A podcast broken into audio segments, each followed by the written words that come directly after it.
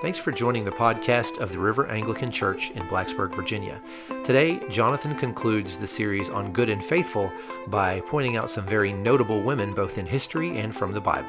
Here's Jonathan. All right, let's pray together. Lord, thank you again so much for the opportunity to be together, to worship, to praise, to sing,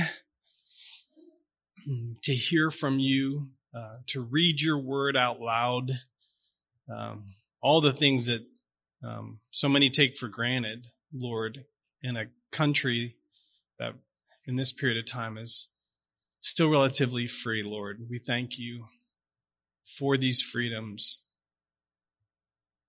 What a priv- privilege it is to be together, Lord, and to sit at your feet. We pray that you would open our eyes and our ears to who you are, that we might see you clearly that we might hear from you, Lord, and any barriers and distractions, anxieties, fears that we come with today, we just lay at your feet and say, Lord, we've chosen the better thing. We want to hear from you. We pray this in Jesus' name. Amen. So my, my name is Jonathan Tagg. If I haven't met any of you, it's good to be with you this morning. I'm so very excited about the topic for today. And this is the third week of a series that we've been in called Good and Faithful. And it's based on the scripture where Jesus says, uh, God says, well done, good and faithful servant. You've been faithful with a little. Here I will entrust you with much more. Come and share in the master's joy. And so we're doing this series talking about the fact that we've been given these gifts from God and reminded during this series every fall when we do this three week series that God has given us these incredible gifts. Not only are we adopted as sons and daughters of God, not only are we given the Holy Spirit, but we are entrusted to be stewards. We talked two weeks ago about the fact that that term in the Bible, the steward, is like a household manager entrusted with the, the household and the property and the affairs and the finances, even sometimes the family of the master's house. And so in the same way, you have been entrusted, if you are a follower of Christ, with the household of God, which means not just the facilities of the church and the ministries and the programs and the people, but it means also the finances and the affairs of the kingdom and stewards of the world of creation. We have been given so much. Last week, I reminded you the gifts. I said, See, yeah, there is a lot happening behind me. Okay. I, you, I told you that we've been entrusted with all these gifts and I gave you just a list, which I'll just look at with you. A, a gift of your story, the good and the bad, the gift of your intelligence and personality, of your time and your opportunities and your talents and gifts and abilities, the gifts of the Holy Spirit, the possessions that he's given us, the money that he's given us. Isn't he generous with us? Amen. And so, two weeks ago, I reminded you uh, of the life of one person who was uh, no different than you and I, but he was fully devoted to God, faithful with what God had given him, the life of John Wesley. Wesley is known to have said this, with more income, what should rise is not our standard of living, but our standard of giving. Wesley used his abilities not just as a preacher, but as an organizer and a generous person to be a model to everyone around him. So for example, he said, make all you can, save all you can, give all you can. Well, what he meant by that is make all you can, but not so that you can live a lavish lifestyle, but the second was save all you can, so you can live plainly, according to Wesley. So you can live modestly. And that's so you can give all you can. And so at one point, Wesley was giving away 46 times of his income. We talked about two weeks ago. So if you were Wesley today, that means that you would be making $460,000. And if my math is right, living on what? $10,000. You'd be making $460,000 and you'd be living on $10,000 so that you could make all you can, save all you can, live plainly, and give all you can. So last week, McDonald, uh, McDonald, yeah, that's what I'm calling him now. Not Jack McDonald, just McDonald. preached on generosity from the book of First Timothy, and we also looked at the lives of Zacchaeus and Elisha. And that was a great sermon. So if you miss any sermons, go to our website and you can get caught up. So Tim Keller has a website too. You can get caught up on Tim Keller's sermons, but we have one here also. Well, today I'm excited to look with you at women. So we looked at an example of John Wesley. Now we're going to look at women who accomplished great things with what God had given them. And as we look at these examples uh, uh, in the scriptures as well as in church history, we're going to end by just a, a brief period of reflection. God, what have you given me? Am I thankful? And how can I, what step are you, are you calling me to take moving forward to be even more faithful? And so if anybody says, by the way, that the Bible is a patriarchal, misogynistic document, they need to do better research. And they need to hear this sermon. And quite to the contrary, the Bible is a radical countercultural document for its day. And in it, God affirms the value and the giftedness of women. For example, oh, there is a lot happening. I was like, am I seeing like lights? Like, is that the beginning of the end when you see things flashing? It could be, but in this case, it is the, this, okay. So, we read in Exodus chapter 1 and chapter 2 that it is women whom God used in their giftedness to make the Exodus of God's people possible. And you say, well, how is that, Jonathan? There we go. Thank you very much. All right. We're, we're here. By being integral to the rescue of God's deliverer, Moses. So in Exodus 1, let me just review these four characters, all women that God uses, right?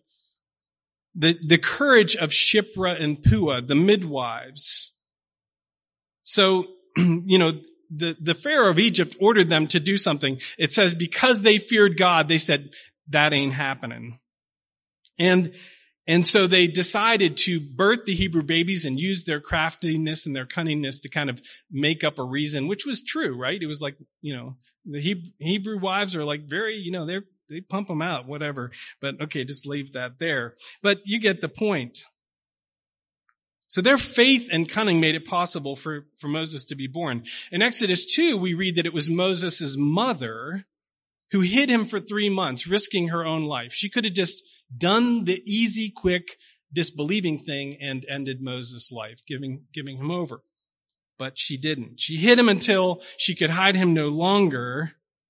And she used her creativity and her craftsmanship and her ingenuity to create a miniature waterproof ark. And some of you here have these gifts of ingenuity and creativity. And now if it was me making that ark, that would not have floated. So next we see Moses' sister. So she's walking at a distance, following her brother who she loves and wants to see survive as he's floating down the Nile in this waterproof ark. But then Moses is found by the fourth character, and that's Pharaoh's daughter, who it says has what on her? Has mercy. The gift of mercy and the gift of compassion. She hears the baby crying and she has compassion. And then go back to the third character, Pharaoh's daughter in her wit and intellect and strategy says, shall I go and get one of the Hebrew midwives to nurse the baby for you? Right? Says that to to Pharaoh's daughter? And she says, yes, do that.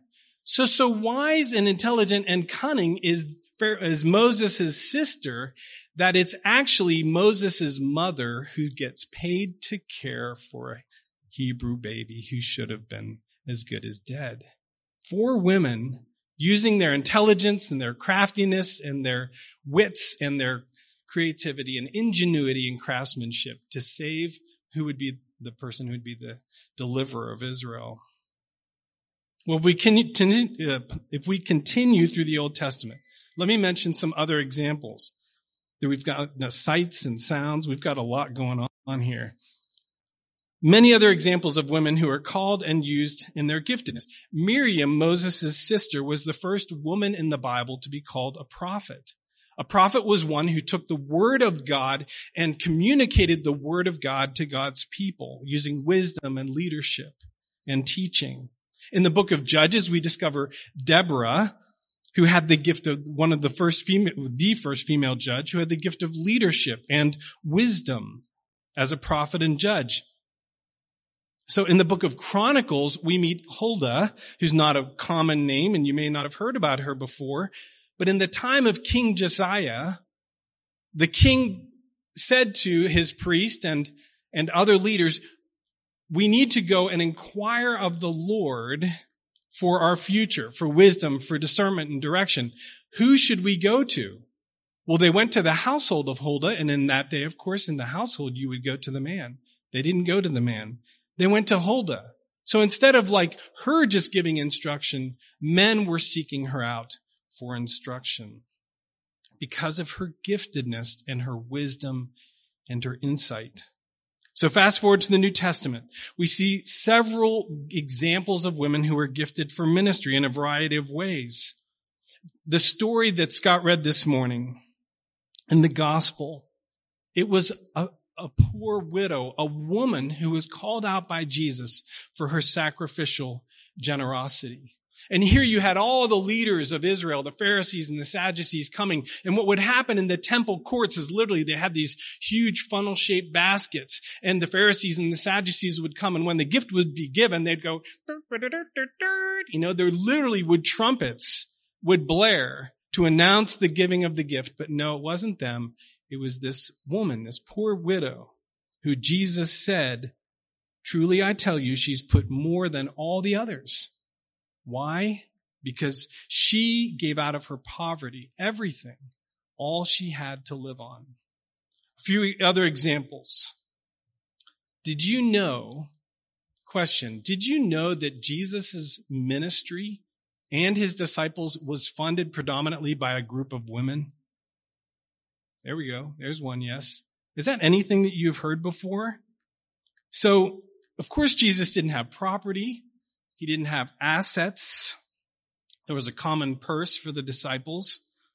And, you know, like the disciples had to eat and stuff and stay places and sandals wore out and things like that. Clothes wore out, burlap or whatever they were wearing. That was a joke. I don't know what they were wearing, but it wasn't always burlap. It was burlap when they were upset. Okay. All right. Just trying to throw some humor in there. And sometimes it works and sometimes it doesn't. But Luke 8 tells us there were a group of women that gave out of their means. And the list is provided of that group of women who were funding the disciples, names like Mary Magdalene, look it up, feel free to, you know, fact check me, Joanna, Susanna, and quote unquote, many others. And it was their generosity that funded the ministry of Jesus because contrary to that day, Jesus treated them like human beings. They were friends. They were companions. They were even disciples able to sit at the rabbi's feet and listen to teaching and eventually to use the gifts that God had given them for ministry, which we'll see in a minute. Something that was never done by rabbis at the time. You may know that the way it was was that women, women were completely separate from the instruction or the educational process. It was only men until this ministry of Jesus, which was completely countercultural. Another example of generosity and giftedness was the ministry of Mary of Bethany. And you might remember the story that she came and she broke an alabaster jar. What a woman of self-abasement and generosity and love and tenderness. She broke this alabaster jar that was worth 300 denarii, the scriptures tell us, which is, by the way, a full year's wages of a vineyard worker. And she gave the gift to Jesus, just like you and I have the opportunity to give our gifts to Jesus and to bring our alabaster jars to Jesus. Scripturally, the Bible makes it clear in Ephesians that the church is now the body of Christ with Christ as its head. That means that we are the voice and the ears and the feet and the hands and the touch of Jesus to the world. And so as we bring our alabaster jars to the church, we are in essence bringing that to Jesus. We can't say, well, that's just the institution. No, the church militant, the church visible is the church of the living God. Amen. There is no other. There is the invisible church, but there is the visible, the church militant, as it's called, which is the hands and feet in the body of Christ. So we must bring our alabaster jars like Mary to Jesus. Let me mention a few others. Another woman in the list that's provided was Joanna. A disciple, by the way, I love this story. Check this out. So Joanna is the wife of Chuza, or Chuza probably, who is the manager of Herod's household. And you say, well, Herod, there's a lot of Herods. There were three in the New Testament. But this is Herod Antipas, right? The son of Herod the Great. This is Herod Antipas, the one who beheaded, who had John beheaded. The Herod, um, who married his sister-in-law. Do you remember this story? And her, and the brother was still alive. And so, and John the Baptist spoke out about his immorality to take his sister-in-law using his power, you know, while his brother-in-law was still alive, which was a no-no.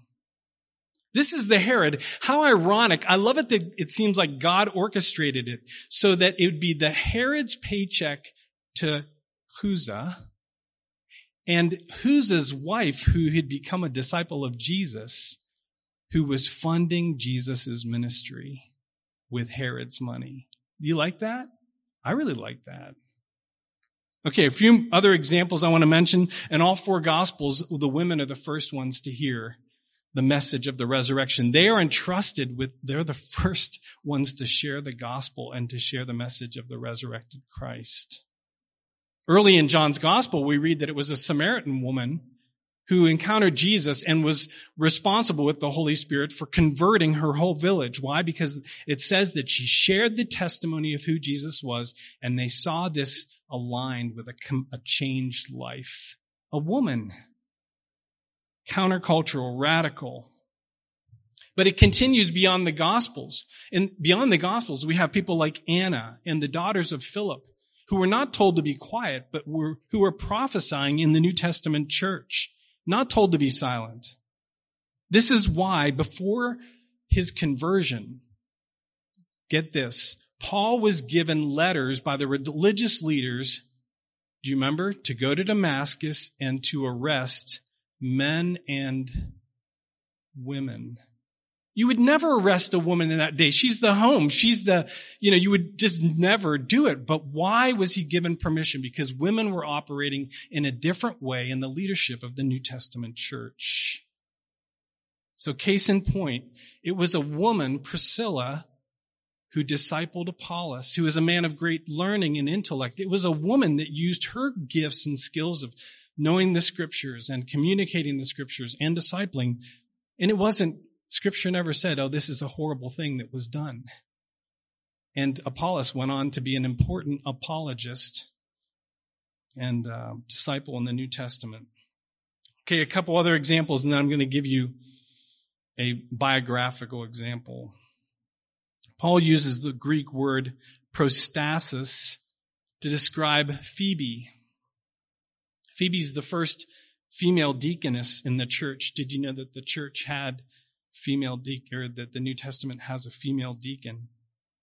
This term, by the way, prostasis, was a Greek term for a person who provided representation to an alien, an alien or a stranger so that they could have representation, so that they could have support and help and legal representation. Romans 16, therefore, makes the case that Phoebe not only helped with perhaps financial aid, but also with legal representation for the early Christians who were being persecuted.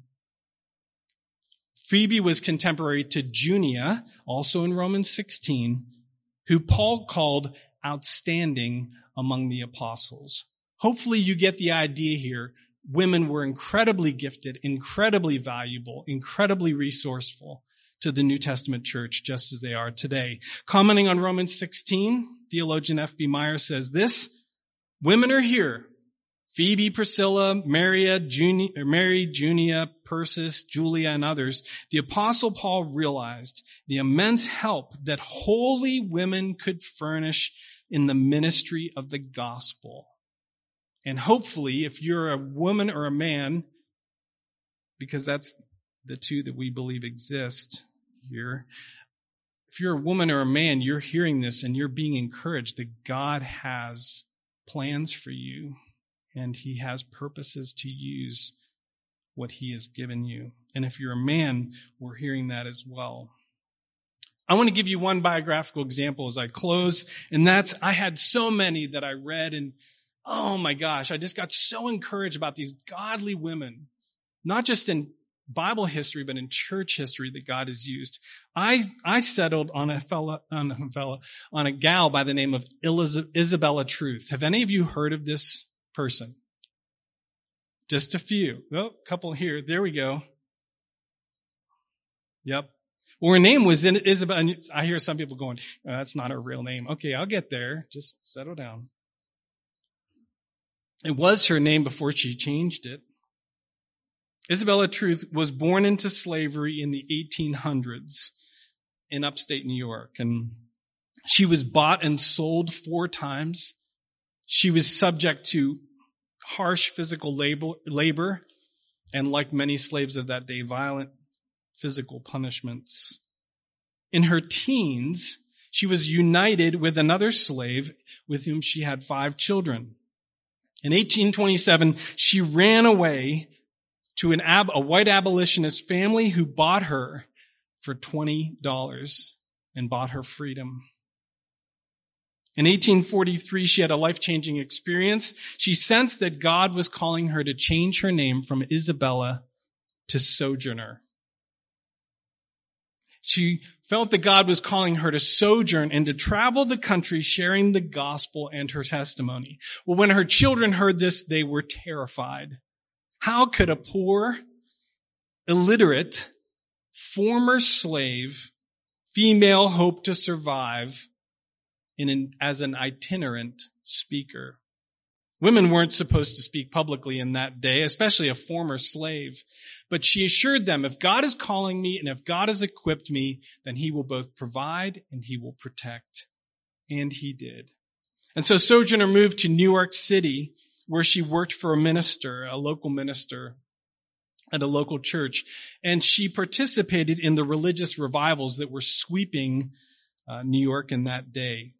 She became a charismatic speaker and an itinerant preacher. And even though she couldn't read or write, she dictated her own autobiography, which was entitled The Narrative of Sojourner Truth. And that was what paid her living expenses and made it possible for her to continue to do this itinerant ministry. So in 1851, she was on a lecture tour that included a women's rights conference in Ohio, and she delivered a speech which would become her famous speech, like Martin Luther King Jr.'s speech, I Have a Dream. Hers was called Ain't I a Woman? And so if you want to listen to it, you can go listen to it. It challenged the prevailing notions of gender and race inferiority in the day. During the 1850s, she settled in Battle Creek, Michigan, where three of her daughters lived, and she continued speaking nationally, but she also began a ministry of, of care and concern and justice, what we call biblical justice. See, when the Civil War started, she urged young men to join the Union cause. She organized supplies for black troops. Eventually, after the war, she began helping black uh, military uh, individuals to be honored, or excuse me, to be relocated with jobs. After the war, she was honored with an invitation to the White House. Isn't that awesome? And became involved with helping these slaves find jobs and so forth. And towards the end of her death, she was still working and she was nearly blind and deaf. And she spent her final years in Michigan.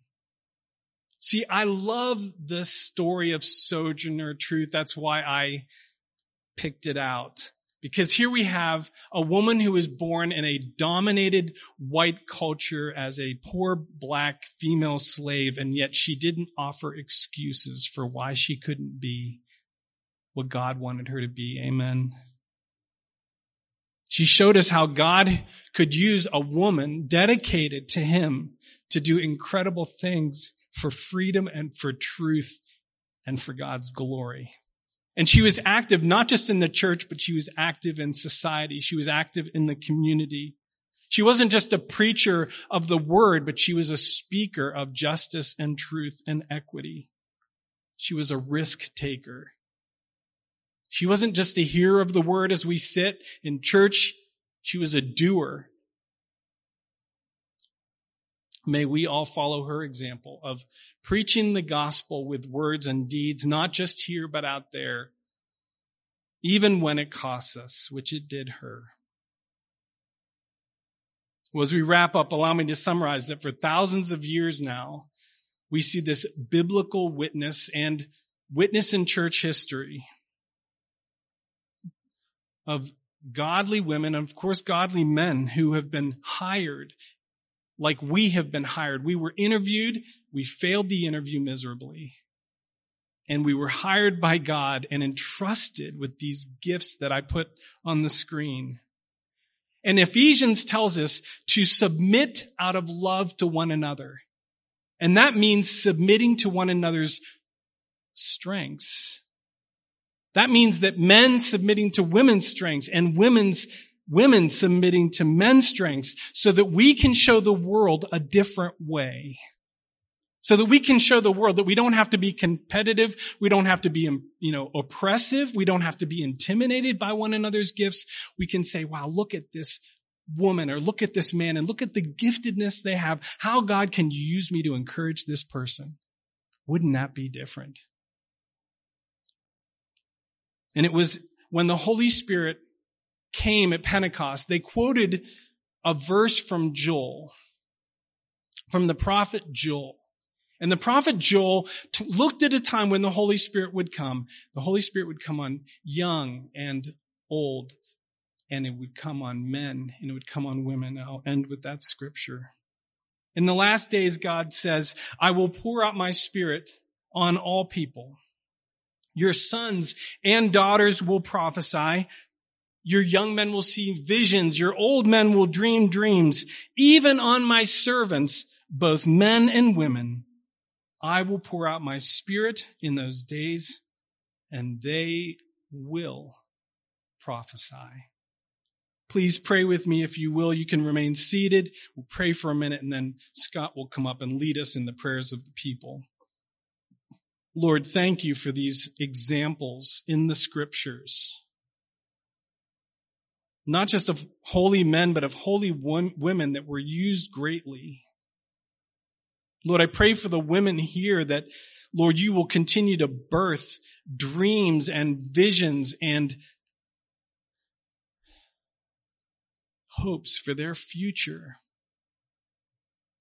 That we, Lord, will not offer excuses for why we can't do something like Sojourner Truth did not offer excuses, but she was faithful to the vision you gave her. Lord, help us to be encouraging of one another. Help us to show the world a different kind of place where we submit to one another in love. And Lord, as we complete this series, I just ask that you would help us to pause and to do an inventory. Look over the shelves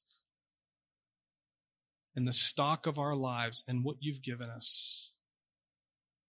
Not just finances, but a story and a history and gifts and passions and abilities, natural and supernatural for your kingdom.